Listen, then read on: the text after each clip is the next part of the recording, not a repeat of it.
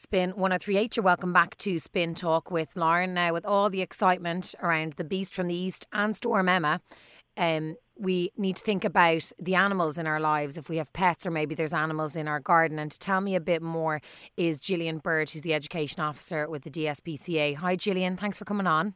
No problem. Thank you for having me. Um, Gillian, let's start with the absolute do nots if you have a dog, a cat, a rabbit, whatever kind of pet you have. Okay, well, ideally, we want to bring all of those animals, if we can, inside. Okay, if you can't bring your animals inside over the next couple of days, or at least keep an eye on them, make sure they're safe. We'd love to see the dog getting extra bedding in its kennel. We'd like to see the rabbit getting extra hay in its hutch, and we would like to see maybe something thrown over the top of the hutch to protect it from the winds and actually from the, the, the snow that would come. We also have to remember that any animals that are outside or are relying on water, that water is freezing already. Any still water is freezing. So we need to make sure that regularly we're out topping up their waters, making sure it's fresh. What about some extra food, Gillian? Yeah, there's never any harm getting extra food, especially if you've got horses. Put some extra food out. Ideally, move horses closer to gates where you can get to them easily if you have to, and putting extra food out. Animals use extra um, calories when they're trying to keep warm, so it would be important to add extra food for them. And there again, making sure that it doesn't freeze or get covered in snow and not leaving too much out at any one time, just regularly feeding them. Now, I'm aware that there's loads of really gas videos of dogs and cats in the snow on YouTube. But would I be right in thinking that maybe some animals are a little afraid of the snow? They mightn't have seen it before. Absolutely, a lot of animals wouldn't have seen it, and don't forget, you know, it's all cute and lovely when you, you your dog goes out the back door and, and dives, you know, into the snow.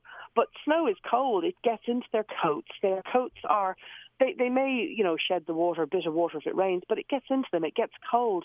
The snow can get compacted between their toes, and it can turn to ice, and it can refreeze, and it can actually cut their feet. So, and you can also get, you know, the burning of from the ice. You know what it's like if you're taking something out of the freezer and it's cold. So it can be hazards. It's not always cute. And the other issue is a lot of people will put these lovely, cute little coats on their pets, thinking, oh, this is lovely, this will keep them warm. And it may well keep them warm. It might keep them too warm but it can also actually cause problems because sometimes it might be too tight under their legs, it could be rubbing, it might actually stop them going to the toilet, and it can cause worse problems than, than if they weren't wearing them.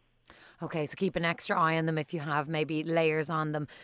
Talk to me a bit, Gillian, about going for walks. Like, obviously, dogs are going to need to get out to do their business, but you mentioned the ice there and how that can be on their paws. So, what do you need to do if you need to get out for a walk over the next few days?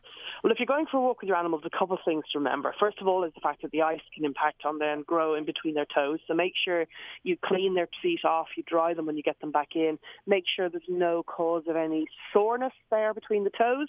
And um, also, you've got to be very careful if there's a lot of gritting going on. That grit is salt, and the salt can obviously irritate the feet as well. So do just be very conscious and have a good look at them. And remembering, yes, they've got their feet, you know, are, are warmer than ours. They'd be used to being outside, but they can still get very, very cold. So, not spending too long outside with your animals, maybe short walks, and also picking up the poo. Just because they go for a poo and it melts into the snow doesn't mean you shouldn't pick it up. Thanks, Gillian. Um, just if you come across any animals that maybe are lost or have got a bit um, confused because of the snow, things don't look the way they normally do. If you come across any animals over the next few days, what should you do? Well, it's always good to try and make sure that the animal is somewhere secure because there's not much point in ringing up the DSPCA or the dog wardens and saying there is a dog, but it's running up and down the road. The animal needs to be safe and secure before anybody can get involved in trying to rescue it. Obviously, take the animal in. If you can keep it in your shed overnight, that would be an ideal thing. And then ring the DSPCA or the dog wardens in the morning. Gillian Bird, always great to have you. Thanks so much. Thank you. Bye.